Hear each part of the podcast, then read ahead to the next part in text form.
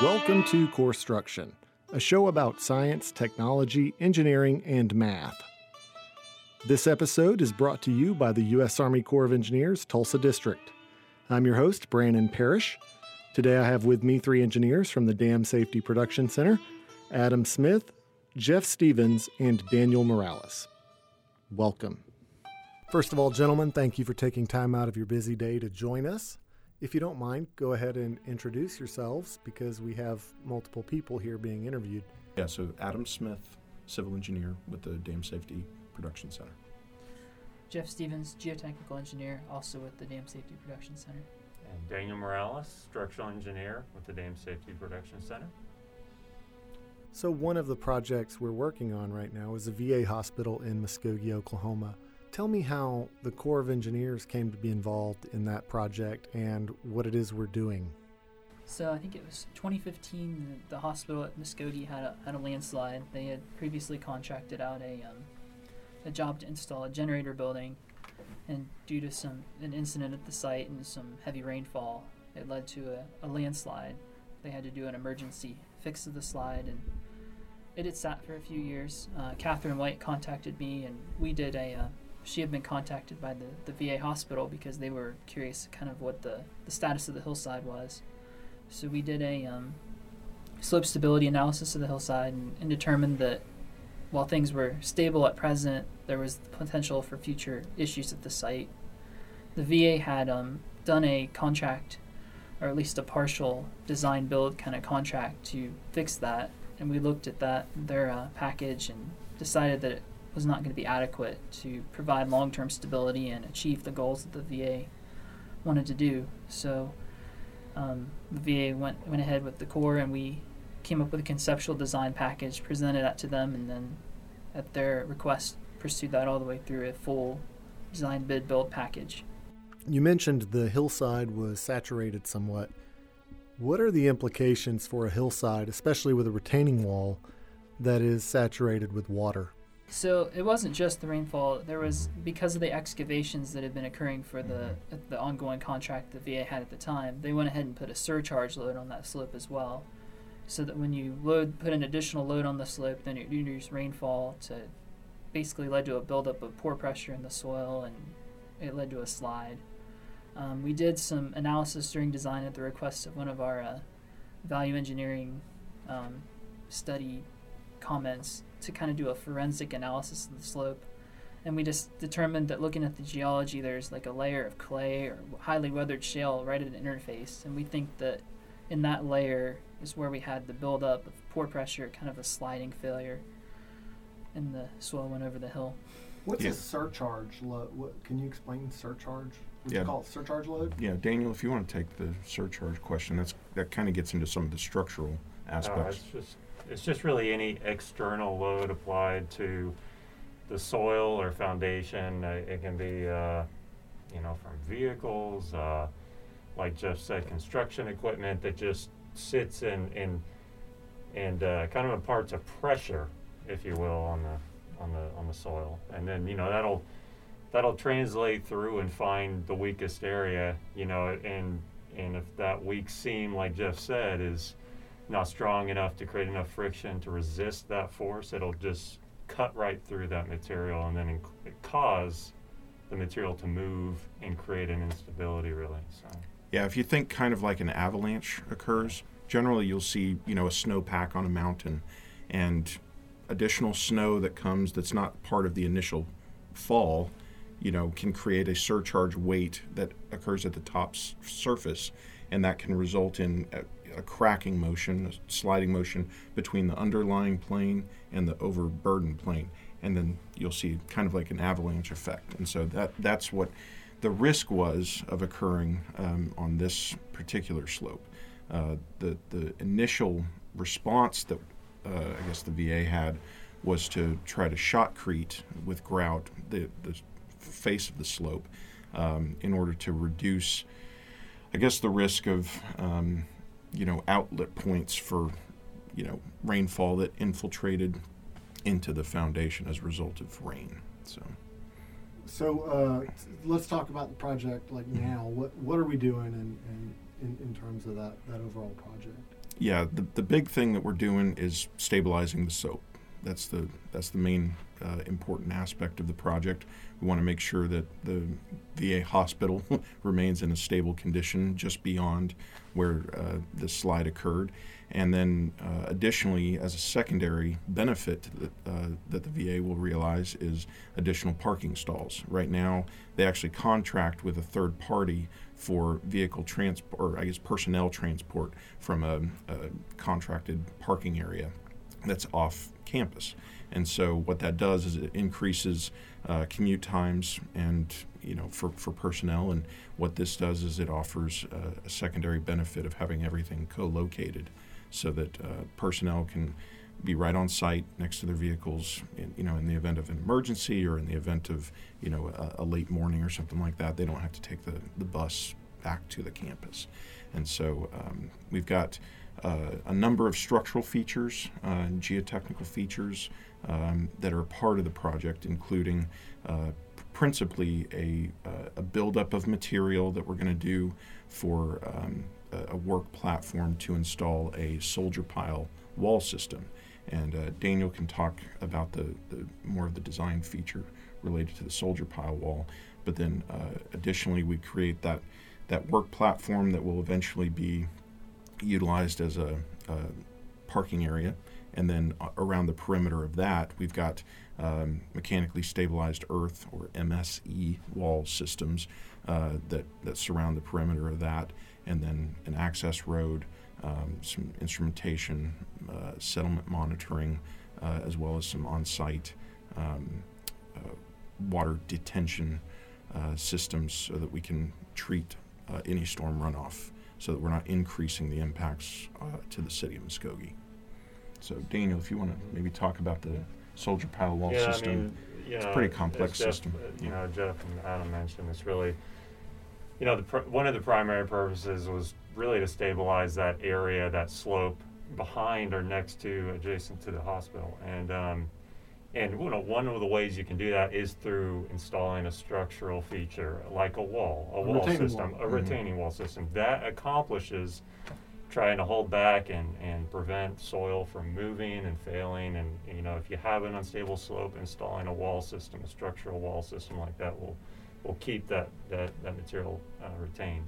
And uh, so that, that's part of the process is installing the tieback wall system, which is uh, soldier piles that are embedded in concrete, drilled into the through the foundation to the bedrock at a much lower elevation, and those are spaced a certain spacing, and then um, you know, timber lagging is held up as you excavate and reveal uh, and expose the retained earth, and um, and then you follow up with that with drilling in high strength uh, pre uh, you know, post tension cables that go back into the you know much further beyond into the competent material and and rely on that to hold that that wall system in place and um, and actually install the similar system at, the site it's at, at the upper hillside of that, that that slope. And you know it, it had success with that system and so that's that's the same similar type of system we used here but then you know um, we went a little bit beyond that because the parking lot it, it kind of evolved and you know and as we became aware of what the VA wanted in terms of the parking spaces and size and so forth we we had to put in another secondary wall along the bottom part of the slope. It's an MSE wall as I mentioned a mechanically stabilized earth wall and um, just composed of precast concrete panels that are tied back with geo grid reinforcement and um, you know it, it doesn't corrode it it uh, you know it's installed and it's a it's really permanent feature you know What, um, why is it? Why is that geogrid? Can you talk about why that geogrid is so important to the to? Mhm. I mean, even any I guess Yeah. any potential re- retaining wall having Mhm. geogrid is Right. huge.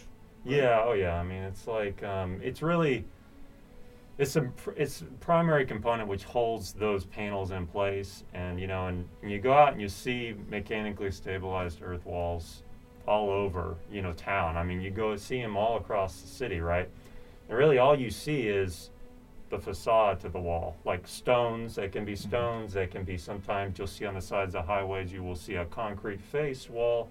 Concrete we- face fall with a fake stone facade. Yeah, because exactly. they- I mean, they- and, and you can get as exotic or as you know aesthetically pleasing as you want, right? But what you don't see is behind that wall system is really what the main structural feature holding that back is those geogrid system, or sometimes they'll use steel reinforcement to hold it back, but is that like the steel reinforcement you use in concrete? It's similar to it. concrete? Yeah, sometimes it is Like a used. grid, sometimes grid? sometimes they use that as well. In this particular site, we're using more of the geogrid system. That's it's uh it's com- it's uh geosynthetic materials that do not corrode. Um, they still offer a lot of strength as what you need, as as what would steel reinforcement mesh would provide, but they just do not corrode. So they can be buried and have a very long service life without really any concern of trying to go back in and trying to replace that.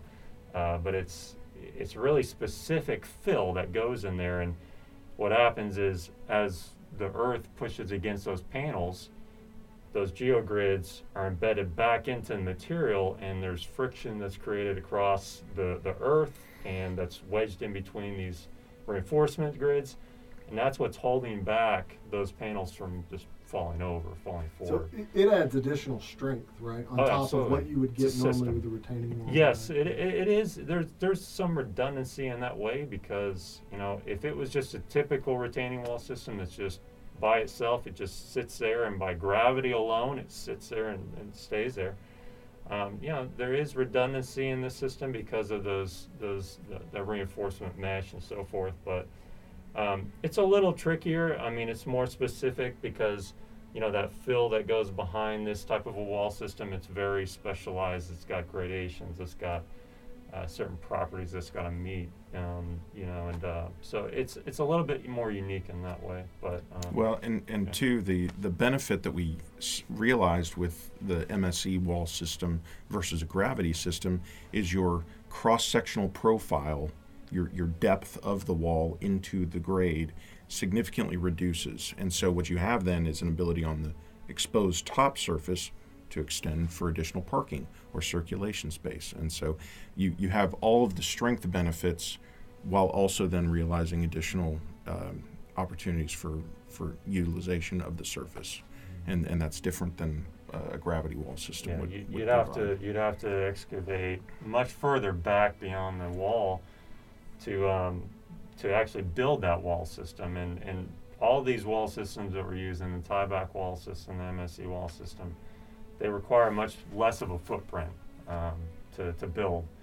And um, and the tieback wall especially because it's more of a you drill down into the earth and you build the wall system and you start to expose it, you know, and you create that vertical vertical face and you don't have to really go and, and encroach into the you know like the as much the foundation of like the the hospital so you use those wall systems in these situations where you're very close to you know uh, buildings and structures around and you don't want to encroach on those foundations so it's it's uh, it's more suited for you know this site and so forth so. So when you guys use, because you're using, you're using like the jargon, right? The Mhm, engineered right. construction jargon. You say mechanically. What is it? Mechanically sta- stabilized, stabilized earth, Mhm. earth walls. Yeah. And that essentially means the the wall, the the geogrid, geogrid, the engineered fill. the engineered fill. You also have a drainage system, right? I Mhm. imagine you run the drainage pipe and some kind of a what is it? Washed? Is it called washed gravel? Washed? Uh, g- wash- yeah, it's wash gen- media or generally a, f- a filtered, um, uh, Rock, yeah. yeah, aggregate. Mm-hmm. Yeah, aggregate. yeah, Um, yeah, rock. so yeah. rocks. Yeah, exactly. yeah yeah yeah, yeah. So what? Like, a- a- and that's that's important too, right? Yeah. Because Mhm. water is heavy. Absolutely. So how does that impact it too? Because I guess the geogrid allows it allows uh, liquid or water to Mhm. flow down through the, the structure, right? And then you have a um, A essentially like a system. drain. Yep. yes Yeah, and, and Jeff, maybe if you want to talk to that a little bit about the really behind the wall system, you know, like you were saying, the pore pressure gets reduced because, you know, we're, we're relieving the, the stress that's res- that's a result of that pore pressure through a, a drainage system through the wall. Um, and, you know, that's kind of a soil structure interaction is what we would refer to that as. But if you want to talk a little bit about, you know, draining the, the foundation behind the walls. Yeah, it's very important to, to keep the water out from behind the wall because otherwise, essentially, you're kind of building a dam type structure and Mhm. adding to the stress on that wall. Um, Can you say that again? I'm sorry. Can you start over on that? What you just said? So if you you know drainage is very important behind a wall, obviously, because otherwise you're sort of building a dam for your groundwater. It would build up pressure on your wall and increase the stress and increase the likelihood of a failure. Which you know Daniel in his design would certainly account for a groundwater table that would rise as a result of rain. And you know you don't always want to account for the, your filter and your drainage system being 100% efficient because it won't be in the field. So, but it's very important to have that. And another element of the design that really hasn't been discussed as far as drainage and all that is the fact that we're through this we're removing a lot of very unstable soil Mhm. media. The VA historically at the site had used it as a construction debris disposal area. So you essentially had a hodgepodge of soil, bricks, concrete debris. What, what does that What does that mean for the when you're saying you've got a hodgepodge and it's Yeah. not? I mean, it's not necessarily the best material to have in there. What What happens with stuff like that when you have different inconsistent types of material or different consistencies? I guess. yeah, homogeneous. Yeah. You have a, a diverse set of materials. It, it makes design very difficult just because there's no book textbook property for it. You can guess, and also you can have voids in there. Um, you could have differential settlement. So you know you build a parking lot on it. Park could settle because there's been a void under it. So you park a car on it, and it could settle. Um, Sinkholes. Yeah. yeah. you could get that kind of Mhm. action. Yeah. You could see a preferential for like a landslide if you know uh, unstable, unstable material. Because that, that's not something people really think about. I mean, and, and, and there's like, what, is there like a mathematical formula you guys use when you're trying to figure out, based on the type of material you have? What is that where you take, I mean, is that where core samples come into? And so you know, or you have an idea Mhm. of what your earth or aggregate or whatever is? Yeah, so actually that was one of the important things when we were doing design last April is we actually had um, a drill crew from the Omaha district come out. I think it was Omaha. Mhm. Omaha district came out and drilled four test borings. You know, we had historic data from the VA, but we weren't entirely, you know, the, the Corps hadn't been involved with it. We were unsure of, you know, the processes used. So to ensure that we had good quality control and the data was what we needed, we actually had four test holes come out. We did some sampling of the the soil media on top as well as the rock. But the rock was the most important because it, it gave parameters that were essential to structural design and verifying that we were making sure the rock was as strong as we thought it was. and at the location, the depth that Yeah. we needed it to be. We, you know, you don't want to for sure found a, a structural system on a non-competent foundation material. You want to get into that competent bedrock so that we know that we've cut off any risk of sliding, you know, ab- above that, uh, you know, end condition uh, for the, the wall system, and, and that ensures long, long-term longevity of and, and security of that system. What's, what's challenging about like taking over a site like that and, and you know, and, and, because you have to do a lot of the design, right? Correct. Are you still using AutoCAD? What are you using? Yeah, we, we still utilize uh, Bentley MicroStation. Um, there's multiple sub uh, platforms within that that we utilize. Um, for instance, on this particular project, we utilized InRoads uh, Select Series 4. Um, but the, the Corps and Bentley have since moved on to a new uh, design subroutine there called uh, OpenRoads Designer. And basically what, what that does is it allows us to create surfaces that we can then manipulate uh, in, in our design process to show the contractor our intent for surf, subsurface grading, temporary construction features, fi- finished grade uh, conditions that we want uh, to represent. And, and then that also uh, allows us to, to gather uh, between you know individualized surfaces quantities, and so we have a lot more precision in our quantities as a result of some of those types of software packs. And um, you know, from from our perspective and and from our engagement with the VA, um, there's a lot of eyes on this project. It's a very important project because it's been a very uh, critical area immediately adjacent to the main hospital.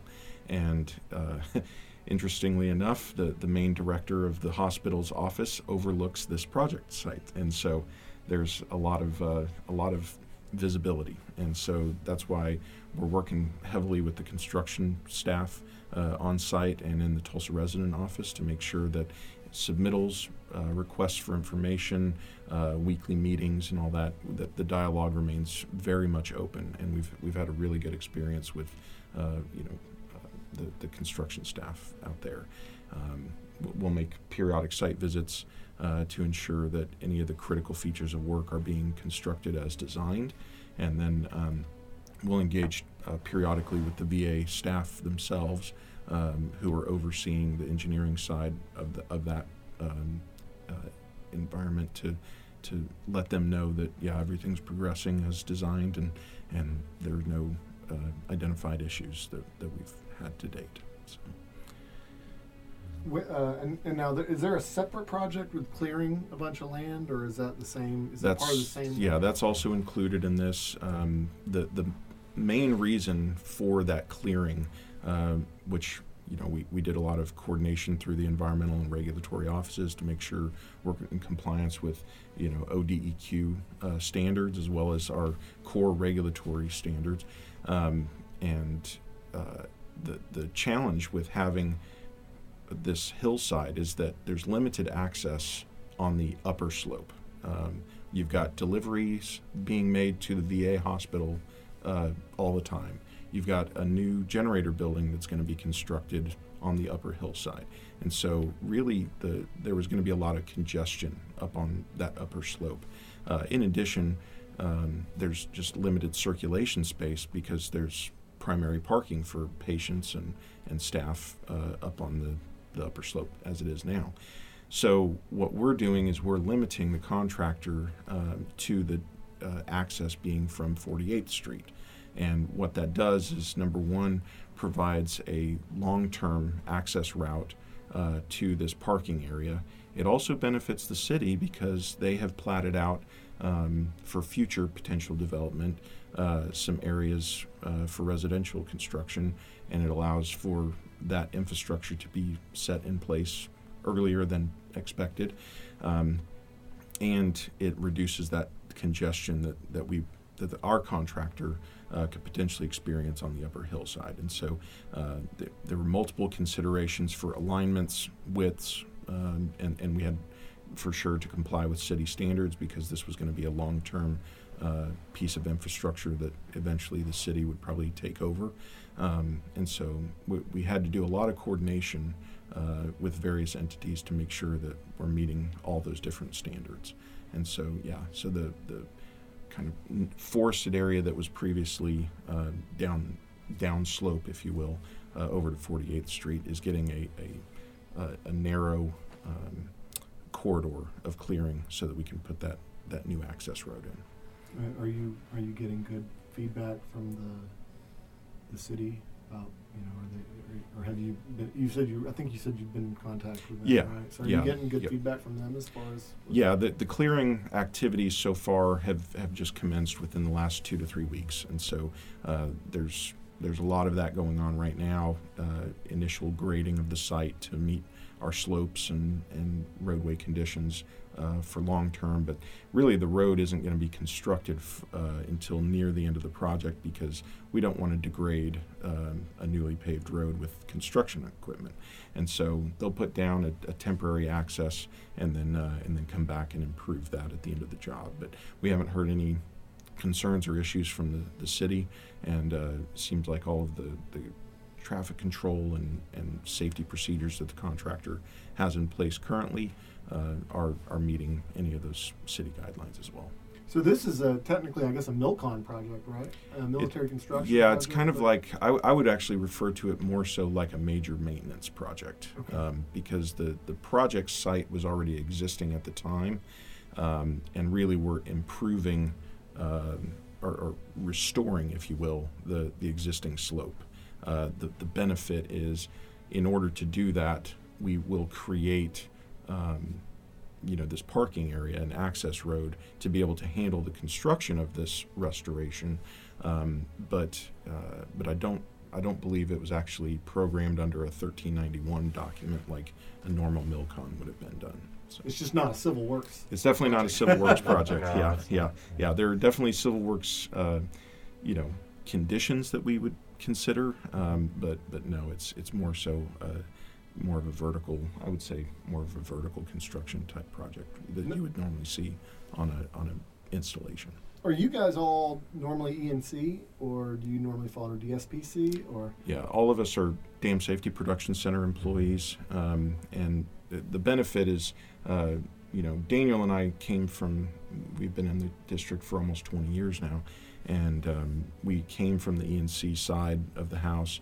Uh, Jeff came on, uh, was it as a uh, an entry geotech, and then you've progressed up the ranks as well over the last few years, and um, and, and so we've had a lot of contacts. We've got a great network of ENC staff, um, particularly on the on the construction side, because that's who we're dealing with at this point. And um, and so the the relationships piece, you know, Brandon, you and I have talked about this in the past. Relationships are everything, and um, you know they, they really help with uh, expediting any concerns uh, and resolutions, um, as well as keeping you know tabs for us on, on what's going on on site, um, as well as in the pro- in the programming side, making sure that we're not you know busting budgets or schedules, those kinds of things. And so, uh, relationships have been everything on this. how is doing a retaining wall similar to levee type work?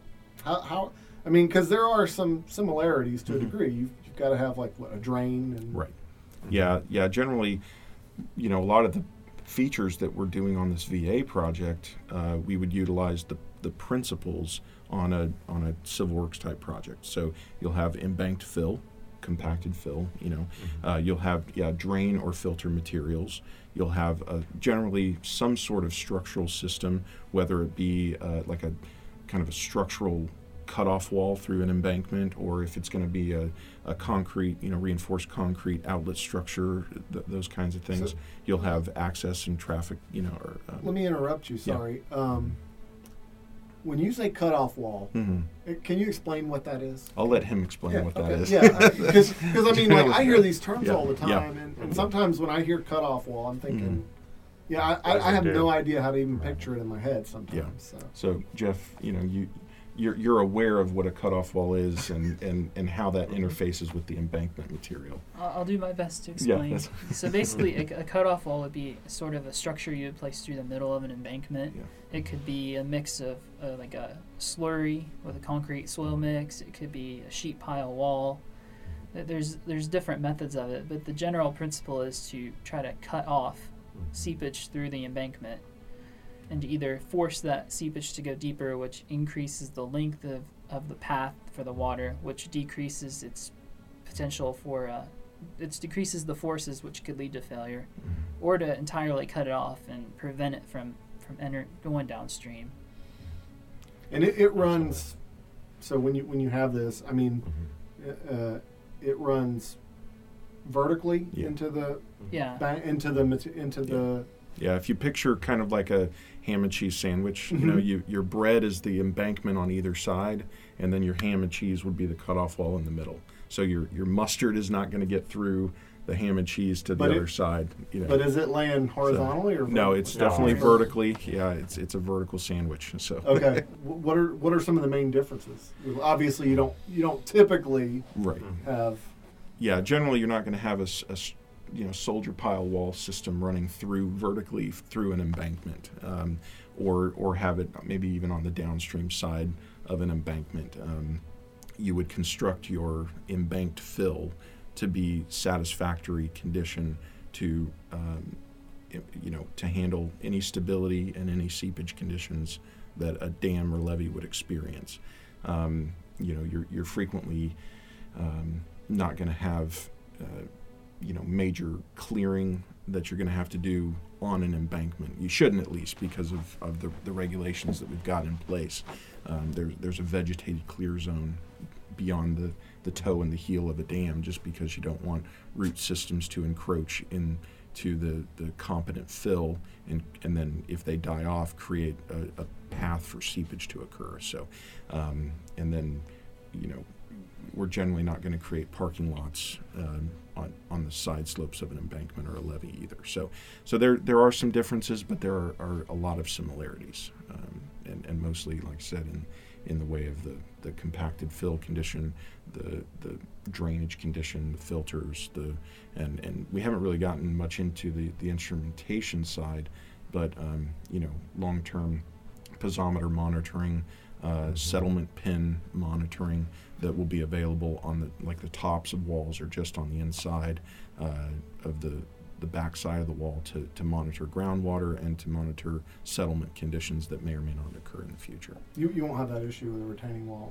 where you need to have Well, a you- piezometer check, right? I mean, I mean, I mean you're not going to have to go do piezometer checks. On it's it. just not on the same kind of level really Right. you know Right. because like you know with dam safety world you know the really one of the biggest differences too that besides what adam mentioned too is you know the water element right Mhm. water produces all different types of forces on a structure right and from a structural standpoint like you know you take a wall that's in a parking uh, lot in a you know commercial area or in a hospital setting like this it's not going to be subjected to the same types of forces from water that you would near a dam. That's a, Right. that's going to flood. You know, that's Mhm. you have you have flooding events where the, the water levels they go up and down, and and sometimes they can produce you know high you know dynamic forces from the water against you know you you you handle forces from the water from like groundwater and things like that. You have those no matter where you're at, and you have to deal with them, but it's just on a whole nother level whenever you're at a dam site with with actual water flowing down a channel or you know in a lake with varying levels and the uplift that it produces underneath the structure are much different right? And um, it's similar to as we were talking about like the cutoff wall system you know seepage underneath an embankment those forces uh, they cause uplift um, you know they actually push up against this you know soil and can create an instability and and they're just uh, they're just a whole different ball game and they and they actually require a lot more constant monitoring to get into what Anna mentioned about you know the piezometers is you know at a, at a lake whenever you're constantly controlling the the levels in that lake or a river system a lock or whatever you know they're always varying so you really need to understand that you know in any second you know as soon as those water levels change or a flood is coming in you have to know what's going on with the structure too and it's, and it's best to do that by instrumentation. So that that level of instrumentation that we would do for a dam just on a whole nother level in terms of you know uh, uh, uh, uh, this setting where you know we're not you know we don't have you know Constant basically a flood water on yeah it. we don't have a flood coming through you know Yeah. and if we did Yeah. then it wasn't you know I imagine bigger even on the even on the slope yeah. side where Mhm. right there's not even Yeah. there's not like water or anything on Yeah. that side. Yeah, Yeah, I mean there right. there could be groundwater Yeah, there's through the groundwater formation, But I mean, it's not- but, but it's not a it's wall. not the river It's not, pushing no, it. no, Yes, exactly. yeah. Exactly. You don't And- have a lake. You yeah. don't have a river. You don't. You know, you're not controlling the flow in that kind of manner. So And all those things kind of go away. A- something like and even currently, you know, the, the site is experiencing uh, direct infiltration from rain. So Right. as soon as it hits the slope, if it's Right. not saturated, you know, you'll see some water infiltrate into this into the soil. Well, with this new system we're putting in, we actually have collection stormwater systems that we're putting in, diverting that ground or that surface runoff around the side of the, the wall systems and, and down slope. And so the, the slope will experience groundwater continually, you know, generally because through formations, but but it's not going to experience the same level of in, of inundation um, and and saturation as, as even what it's experiencing today. Do you see that water exit, or is it usually covered, or like do you actually see the point where the water exits? Yeah, you, you can. Okay. Yeah, Absolutely. yeah, and, and generally at those locations, you'd either have some sort of uh, a, a rock dike or a ditch, you know, l- lined condition just to prevent long-term erosion at that localized area, um, or yeah, you can have pipes that connect that uh, that groundwater collection to a stormwater system or something like that. It's not required to go to a, like a collected sanitary sewer or anything. It's just stormwater. It would be considered, you know, as soon as it comes out of the ground, now it's stormwater, um, regardless of, of how it got there. And I was just trying to think if I've ever seen a retaining wall and I've ever seen where the water's coming Mhm. out on the side or whatever, Yeah. where the where the drain is, and I, I can't remember if I have. Like I Yeah, Mo- most of the time Well, it, it's yeah. it's It's there's a little hillside. bit of a delay. you know, you, you could look Yeah, on yeah, yeah. on Yeah. you know the sides of of uh, abutments for bridges on highways, and uh, but the challenge is is you got to time it right because um, that granular fill for the the Yeah, it's drain going through a system screen, it goes yeah, but it's also going through pretty quickly, and Yeah. so uh, and and earth, you know, like what Jeff was talking about earlier with pore pressure, your part particles in an earth fill are extremely small for particles in a, a gravel drain system, particles are much larger, so the pressure is released faster and it flows through very quickly. And so even in like a rain event for you know an area that has a drain system by next to a highway for instance, you'll collect that runoff and and discharge it into a, a you know subterranean pipe. But then any uh, infiltration that occurs behind like an abutment uh, on a bridge on each side of the bridge um, that has a drain, it may collect for a few minutes after, and then it will have outletted. So there's a very small window to have, to be able to see that kind of stuff. Uh, what is interesting is you know even during construction on some of our projects we've done before, watching outlet groundwater, it's very clear because it's filtered through the foundation, it's filtered through a, a, a porous uh, filter medium, and so it comes out very, very clear, and or you hope it does. would you? Yeah, yeah. You're hoping it. Yeah, if it's, yeah. if it's The- cloudy. If it's cloudy, then you know you, you, you have some concern about taking material from the embankment with it. But how do you guys like learn to do this stuff? I mean, because I don't know if you ever if you had a lot of construction experience before you went to college, or whether you were kind of around it, or you, you graduate from college, you come to work. How do you learn to do this stuff? I mean, do you, are you are you is it just OJT? I mean, in, ter- in terms yeah. of your training. Yep, on the job training is is really critical.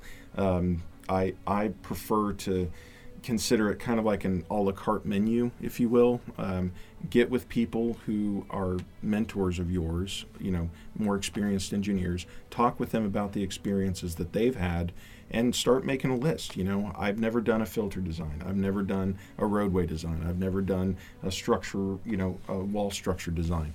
And you know and then you can get into some specialization. I've never designed a cement bentonite cutoff wall. I've never designed a two stage filter. I've never designed you know a, a, a you know what do you call it? The, the soldier pile wall mm-hmm, system. Mm-hmm. and so what you can do is you can start you know just making a list of those a la carte items as you encounter them and then find the experts in the Corps find the experts in industry. Um, you know we've we've actually contracted in the past on other projects with uh, you know people in industry who are very knowledgeable on things. Uh, and then you know for software systems you know most of the time those manufacturers or developers offer uh, a set you know training systems um, youtube's a really good good aspect for things I've, I've spent many a night looking up youtube videos on on some of the bentley training when the the helplines closed again you know back to relationships it, it's all about you know identifying those in your network who have that knowledge that you want to seek out and uh, and then they're going to have recommendations for any type of organized training. Uh, they'll have uh, recommendations on projects around the country that you know maybe you can just go and visit um, a construction site, not even within the, the Tulsa district or, or SWD, but maybe there's a, a project in Sacramento district. You know they have a lot of big dams out west, and uh, and if you've got a chance to go for a week or two, uh, you can gain a lot of good insight from project engineers on the ground, uh, seeing what they're seeing. And so, um, I don't know, guys, what do, what do you think? Can I go next?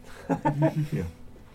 Do you have any other recommendations? You know, I mean, you're you're newer to the Corps, mm-hmm. and so you had probably drinking from a fire hose the last few years on on training and and you know learning on the job. You know, dewatering stuff that you've done. Yeah, I think Adam's right with, you know, relying on, you know, kind of learning from others and other projects. And I think, you know, school gives you going through a bachelor's and even a master's degree gives you a very good toolbox on how to do these problems. Mhm. Or especially in engineering, I kind of liken it to a way of thinking. Mhm. You know, you may not learn how to do, say, a two-stage filter in school. Right. You may do it, but it gives you, you know, you may do a project that's similar or a way that's similar, so you at least learn how to think about it. Right. Gets the problem-solving mindset, and then knowing where to look for resources, whether it's print resources, internet resources, Mhm. people resources. That's, So do you guys just do you just like learn through the process of working on projects that I have this situation Mhm. occurring. These are the actual tangible products or Mhm. type like geotextile fabric. I, mean, I imagine you talked about that Yeah. in, in, in, in school, but Mhm. you, you, are some of those things things that you learn through the process of just Oh, doing yeah. it? You're like, oh my gosh, Oh, I didn't yeah. know that's how we would solve that problem. Yeah. I mean, as soon as you, as soon as you're tasked with like taking on a project, you know, and like you're a lead or you're kind of a more in charge of something, some element.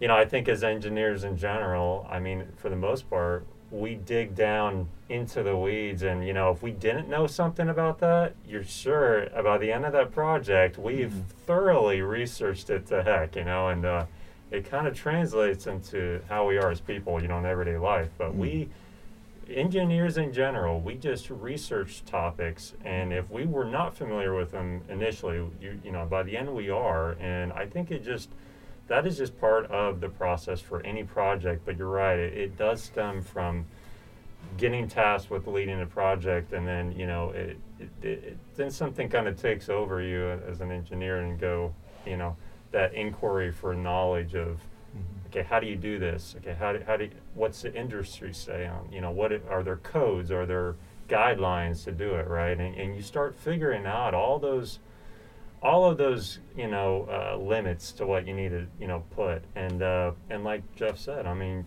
you take the fundamentals that you learn from school you know the, all those engineering fundamentals they stay with you. And and they do help you to understand how to just solve problems in general but know some of those engineering concepts and fundamentals that you know they are critical that you did go to school learn them but once you get into the field and you're practicing there's just uh, a plethora of materials different Mhm. types of engineering solutions that yeah you just cannot possibly cover in school you know i mean and uh, but as long as you understand the concepts of how you would go about designing and the fundamentals behind it you can apply it to really most engineering solutions, you know, and, and, and just that experience that you gain over time doing project after project, yeah, that's that's where you really fine tune it. And some people can get kind of more focused on one particular area of that Mhm. field too, you know, just because they've done so many of those projects and that, that experience built up. But but I mean, it all starts with, you know, the research, you know, and just really getting in there and, and having mentors too that, that have been through it are, are absolutely critical. I mean, it, I just don't limit knowledge of any kind. If it's coming from Mhm. mentors, if it's coming from, you know, codes, textbooks, you know, regs, uh, you know, people, you just got to open up your mind to all of Mhm. it, you know, and take it all in and, and uh, utilize it. So. Yeah, one of the things that, that I've found in my career is that, uh, you know, the government can generally be pretty slow in making major innovative moves. Uh, and, and what that generally comes down to is the manufacturers of products are generally on the leading edge of things. I mean, you'll have R&D at universities and things like that that, you know, will, will develop, you know, with manufacturers or, or developers, develop patents for new products and things like that. And then those people are the ones that engage with industry or construction industry, uh, design or construction, and and they will start to integrate into those um, those conditions for developing submittals and things like that. And then what happens is, as we in, in the government design um, see those submittals with that pro- that innovative product data come across our desk, we're like, well, this is actually a really great idea. Let's consider this maybe for a future project. And so, rather than specifying the, the you know by title, we'll we'll look at the salient features, the, the characteristics of what that may bring um, to the the condition of design, and we can specify those. Uh, but but that's kind of how the the innovation line kind of trickles down uh, to to the design engineering uh, that we do. So when um, why why work for the Corps as opposed to industry? Why why why come work for the Corps?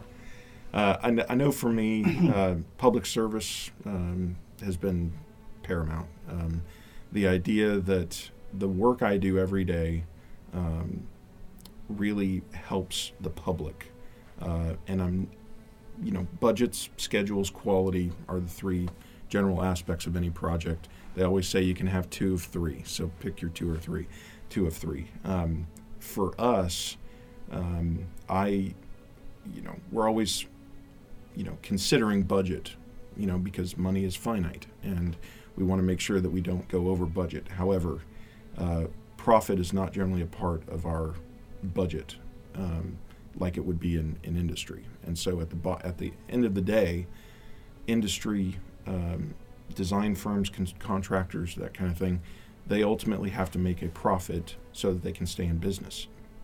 We are not generally subjected to that.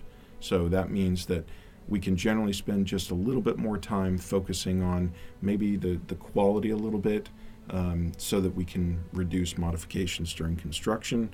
We can improve the quality of the system we're putting in place. Um, again, subject to a budget, but not necessarily subjected to profit. And, and I remember you. You're from the Mannford area, right? Your dad. My dad is, yeah. Your dad lives in Yep, Mannford, and, yep. and you were working the Keystone Dam. Correct, Uh, yep. The bridge. Yep. So it was Bridge Daniel. deck. Yep. Oh, okay. Daniel did the Both design did. on the bridge. Yeah. Okay. Yep. And and you talked about that Mhm. about about you know you know you're you're sort of making the bridge deck better Right. for people who who you know even for you Even for me, yeah, I was out there last weekend. So Were you really? Yeah, and so getting to drive across that bridge uh, on 151, it's you you can really tell that there was a lot of uh, energy and a lot of heart put into the design of that project.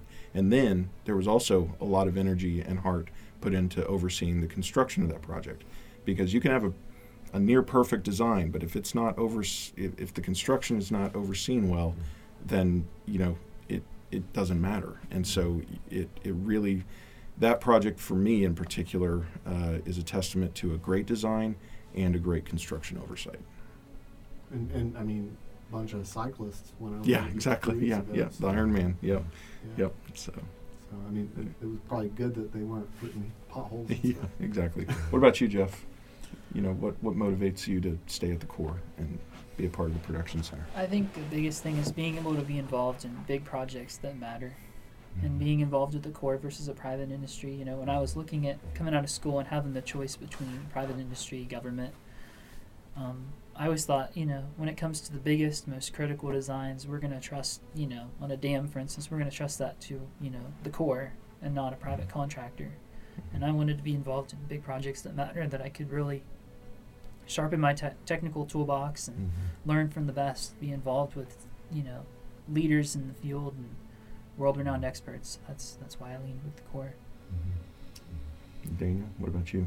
Yeah, I mean, it, it's it boils down to the projects, you know, uh, like Jeff said, and um, you know, like it, we we have so many different types of structures, you know, in the Corps, and so from a structural engineer standpoint, you know, uh, we do a lot of different things. I mean, we have, you know, as you as you mentioned earlier, you know, Milcon has vertical construction, you know, horizontal construction all over, and and you know, in the civil works arena, you know, uh, and now that we've made kind of our our dam safety production center uh, expertise as well, you know, we focus strictly on dams, but within the dam dams, uh, there's you know all types of work for that as well. You know, there's wall systems. There's, I mean, just you know, there. I've got to work on bridges as well. You know, which um, been uh, a big part of me um, as well. So it's, you know, whenever you get outside, you're more specialized. Um, you know, Yeah, you don't get pigeonholed. engineer- Oh yeah, no, you you don't. get you pigeonholed don't. as an engineer. And and what I hear too is um, whenever you're in some engineering firms, you, you kind of have to stay within that, in, in you know in that stronghold of whatever that specialty is. you can't really branch out at all, and so um, You guys practically have to. you have to here. Yeah. You have Yeah. to be like my first mentor. He he called. he said he was a jack of all trades because you know, and I didn't really understand it, you know. But as I've progressed throughout my career, it totally makes more and more sense every day because I, you know, you do not totally utilize all the disciplines you learn in school, except maybe here, places like here. Uh, you know, yeah, I'm a structural engineer, but I've had to learn, relearn other parts of my civil engineering background that didn't necessarily fall under my discipline, because you have to understand some of these other concepts and how what you do affects other parts of the, you know, other, other parts of the structure, you know, and um, and you get to do that here. If you're in private, it would different parts of that engineering work would be contracted to different groups. And like, oh, okay, you have this firm do this part of the design. You have that firm do that part of the design. Here, it's like you know we pretty much take.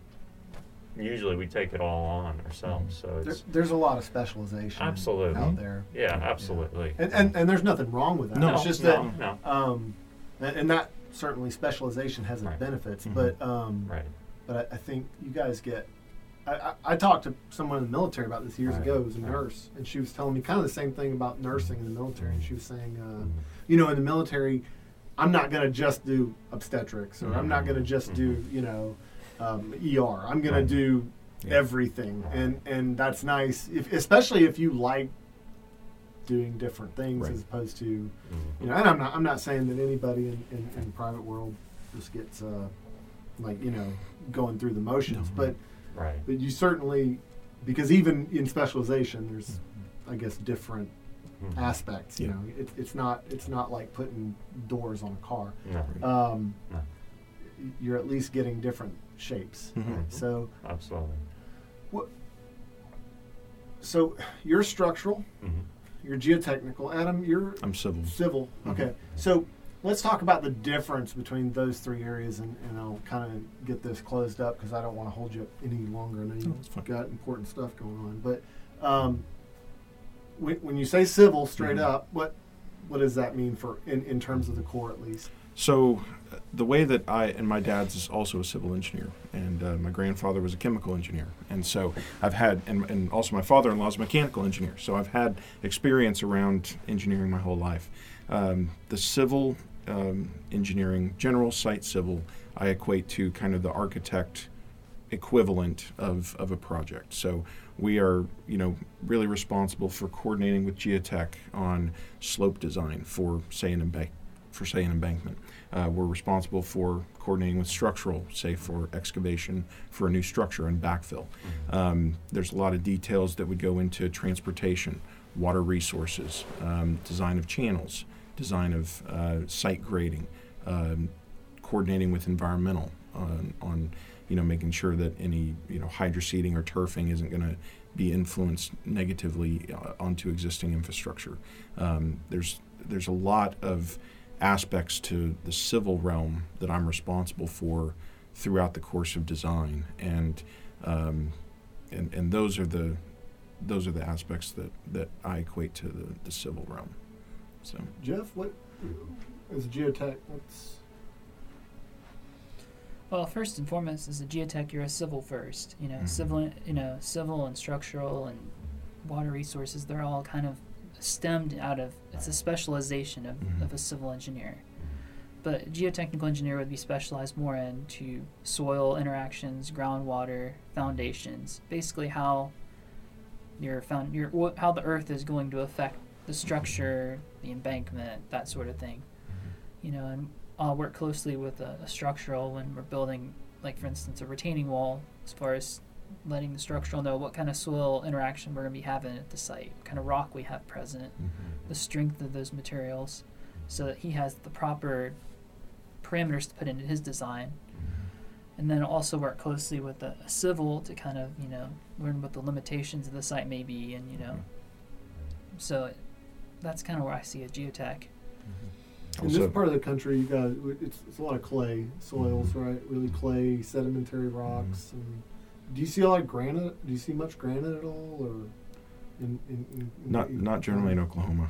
I know we have a quarry that produces it because Yeah. we use it for a lot of our embankment jobs. But no, you don't see a lot of that. But for instance, I'm involved right now with another project out working with the in a dam on California, and you see car you see more not karst. I worked on another project that had karst up in Kentucky. That But have what? Karst geology, which is Mm. like limestone, caves, Oh. sinkholes. But out in California, you see seismic, which is a whole different realm of geotech and structural. So I mean, we've had we've had little, we've had some quakes here, or uh, or at least Right. we felt the in, in our in our region. Um, Right. And do you is that something that you have to like take into account a lot of here, or for the most part, because they're so deep and far away? It, No, I, no, it's it's impacted. I Mhm. think it's impacted uh, what we do. I mean, it, I take for example, uh, you know, you, you've heard of Canton Lake, Mhm. and um, and uh, I was the lead engineer for that project for part of its uh, life. and, And, and- real quick, right, a quick rundown of what that project was, because Yeah. you've got the you've got the uh, what are they surge gates or whatever they're Yeah, called? fuse gates. Fuse gates. my bad. Yeah. Yep, yep. So you know, it's a it's a big lake system, part of the Canadian River system, and it's you know it's a lake that uh, primary for flood control and and um, you know Tainter Gate spillway, and and you have also an emergency spillway um, that will release for a PMF flood type of event. Flu- For the fuse PMF gate. stands for, probable maximal floods. and uh, that's that's a lot. Like, that's a lot. That it, it, and, and it, the the PMF it, it, it varies sometimes the the um, frequency that's associated with it. But yeah, you know how floods that's typically used. The frequency is talked about. You know, once in a you know Yeah. how many year event, right? And which so- is which does not mean you're going to get that once in a no, it doesn't necessarily mean that. You can It's get 500 year yeah, yeah. events in a row. It's just yes. the high the high likelihood. You know, the you- likelihood of it. But Sorry, I, I got No, you it's off. okay, But that's just okay. just the okay. So that But- project. But that project specifically, it was you know in that area, that mid mid of Oklahoma, uh, we've been we've experienced induced seismicity, you know, over the years, and uh, and it's from various sources say or you know they argue about the source of why that induced seismicity occurs, but nonetheless, I mean it's it's been shown we had to deal with that whenever we were doing a final risk assessment. You know, as part of the dam safety process, you do risk assessments and you analyze, you know, probable failure modes and so forth, and what that risk translates to in terms of you know what's the safety of that dam, right? Mm-hmm. And and during the process of that project, the, the years of when we were, you know, improving and modifying that dam to handle that PMF flood, you know, induced seismicity became an issue throughout the project, and we had to, the risk assessment team had to assess that induced seismicity as it relates to, you know, how it could make the dam fail, you know, and so we actually were directly impacted by that, and luckily, you know, they they did the analyses to show that it was still safe, but but yeah, absolutely, it's it's impacted that, and as a matter of fact, from a structural engineering standpoint too, when we designed for the seismic load case too, I mean, those tables we use maps that show accelerations. I mean, those have been updated to reflect induced seismicity. So, yeah, I mean, it does. It, they are impacted because codes always change, and for for a structural engineer, like part of what we do is, you know, we we design structures uh, for to handle loads and and to stand up basically and, and not fall down, right? And and you know, part what part of what we do is, you know, we we um, look at codes to tell us, hey, this is safe to do this. You you you know you, you design it for these types of loads. You design it for these types of failures, and and as long as you adhere to that, then you have a safe structure, right? And, and low probability of failure. And so um, so similar to that, like you have the induced seismicity. Well, that's over time, it's actually impacted our codes and the recommendations in our codes. So yeah, I mean, those things happen, you know, and and and, and I think overall in the engineering profession, uh, uh, you know, as things as failures happen, they also help to to give us you know newer guidelines on what we need to be doing instead of what we did in the past and that's a big part of engineering in general, but especially dam safety too. Like you know, it's always evolving, and you know, and, and we're always learning. Hey, this is these are the details. These are the things you want to incorporate into your new designs because we've we've proven that they are safe. You know, they're better, and uh, so that that so You're It's getting always new. You're getting new data. absolutely Essentially, absolutely. like, like it's like with it's uh, always changing. with with any with any project Yeah. when we update. I guess when we start doing uh, dam safety modification type Right. studies or whatever, right? Like Yeah. we people will say, well, why now are you adding?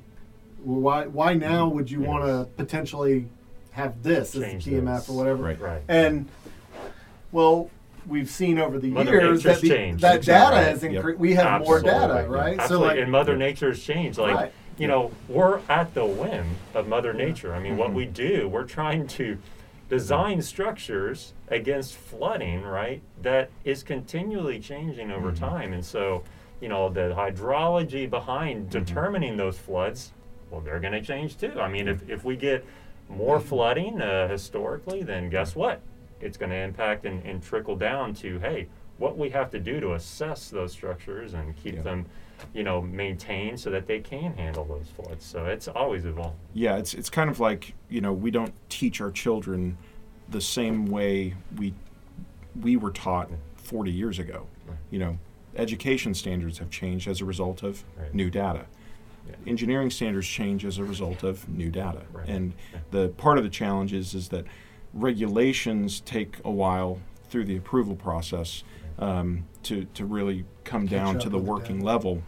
Yeah. But because of again networking relationships, we can be aware of what those pending changes are, and and try to be on the forefront of of implementation um, without violation, um, so that so that we can make sure that any of the new designs we're doing um, accommodate you know emerging standards while still complying with the current guidance. So And, and just to, re, to to reiterate on Canton, um, you you didn't see any physical impacts to to Mhm. the, the structure from any earthquakes or out. No, no, exactly. So like that that's right. another thing. Yeah, Like absolutely. like, I mean, the instrumentation part, the monitoring. Right. You know, like the Tulsa District Dam Safety Group, they have we have all this instrumentation that they have to continually read, keep track of, and monitor the dam. So they know they can safely say, "Hey, we." You know there are no issues, right? And, and and we have you know they have the they have the instrumentation to prove that, and so that's why it's so critical because whenever our structures they can impact the lives of many people here we're talking about very serious consequences and um, and Da- Canton was one of the yeah, is one of our dams in that way because the consequences are so high and uh, so absolutely we're not going to take any risks. We want to do everything in our power to really understand what's going on with our structures you know the embankment the, the spillway. And so so absolutely i mean it's it you know but we we utilize that dam safety does too. Have you ever had been tasked with being one of the guys that has to go out and do the inspection after a seismic event or something? Because I, I know we Yeah, have yeah, we have like those right. guidelines where Mhm. it's like within Yes, ten certain miles, thresholds, within yes, thirty yeah. miles or fifty miles. I think all structural engineers have taken the turn on that. I, I think I did at one time. Uh, it, because it happened, like, like I said, the induced seismicity. It's, it's gotten, you know, it's just become an issue in central Mhm. Oklahoma more so over the last, you know, ten years or so or whatever. So it's, yeah, I mean, it's, it impacts what we do for sure, and um, you know, so that that's part of what I think too is the, the interesting thing about engineering is, yeah, I mean, Mother Nature changes and uh, conditions change; they always do, Mhm. and and trying to adapt to what they are, uh, it's it's interesting. Uh, you know, it, it never is dull in that way. especially when you've got a structure that's got a design life of say fifty Yeah, years there or you go. seventy-five years, Exactly. and right. then you're trying to think. Did they think about that stuff then, Right, or you know, did they have any idea? That's part Yeah. of the interesting part. You know, like what did they design for, Mhm. right? And trying, and if they didn't design for that, well, what do we have to do? What's what are we obligated to do to keep the public safe? And that's Mhm. where a big part of dam safety modifications comes in. That's part of what we do. Is Yeah. hey, well, if we find out that a dam is no longer, you know, uh, safe for these conditions, well, we have to upgrade it. You know, like Mhm. you would anything else, you would upgrade it and uh, modify it to to handle those new conditions. You know, so yeah. Does soil change over time typically?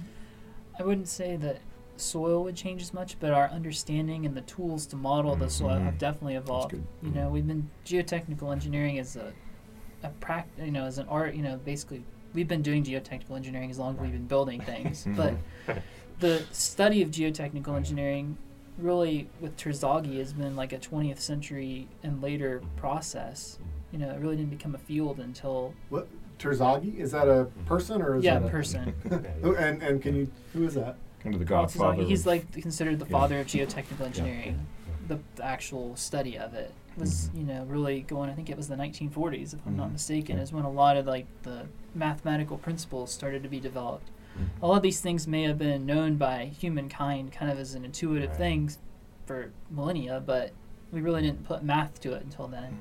And then you talk about computer modeling, where I can run 10,000 simulations of a slope in Right. a few minutes, whereas it may have taken someone 25 years ago hours to run one or two of those. Mhm. Because they were using slide rules. Yeah, Yeah. and you know, you- Hand sketches and All hand things calculations. so that, yeah. you know that may allow us to identify things now that we may not have seen then, Mhm. or to analyze things differently. To use Monte Carlo analysis, where we can vary properties according to Right. statistics, Mhm. versus just picking one set of parameters to run. Yeah. Right. Yeah. So he he started studying, and this was like something that they just kind of took it for granted. They just kind of, I don't know. You said intuitively. They Mhm. they sort of based on experience. Yeah, experience. Yeah, Yeah. in essence, would have been, you know, like the Romans would have. Let Let's build a block this size, you know, by this size, um, and and we'll use it with this source of of mud or material in order because it's always worked that way, you know, and. Uh, and, and like what he was saying, what Terzaghi did was evaluate. Okay, why is it like that? What are what are the testing conditions for that material, and, and what are the parameters that result as uh, you know a, a result of you know compaction methods or you know uh, saturation conditions and, and those kinds of things. And you can now we have have the tools like Jeff was saying to to really quantify what all those intuitive conditions were in the past. All right. Thank you, gentlemen. I really appreciate your time. And is there anything I didn't ask you? I should have asked you. So I, I always, anytime I'm presenting to like students, I, I always present n- two things. Number one, find the intersection of your passion and your talent. That's the sweet spot. Okay. Number two, um, impact. The, the work we do means something, it impacts people. And you know, you hear a lot of uh, accolades through other industries like health, law, finance, things like that, um, and and you don't always hear those same uh, considerations for engineering. What I would, you know, have people consider is that doctors and lawyers generally represent one patient or one person at a time. Uh, engineering generally represents millions at a time. And so our impact is felt across the world, regardless of where you're located. So just consider that any of any of the projects you're working on deserve your full attention, your high quality, and and, and your focus and energy because you impact thousands and millions of people every single day. We hope you've enjoyed this episode of Corpstruction. This show was written, edited, and produced by Brandon Parrish of the Tulsa District Public Affairs Office. Find us online at www.swt.usace.army.mil. You can find us on social media, usually at USACE Tulsa, all one word. Have a great day.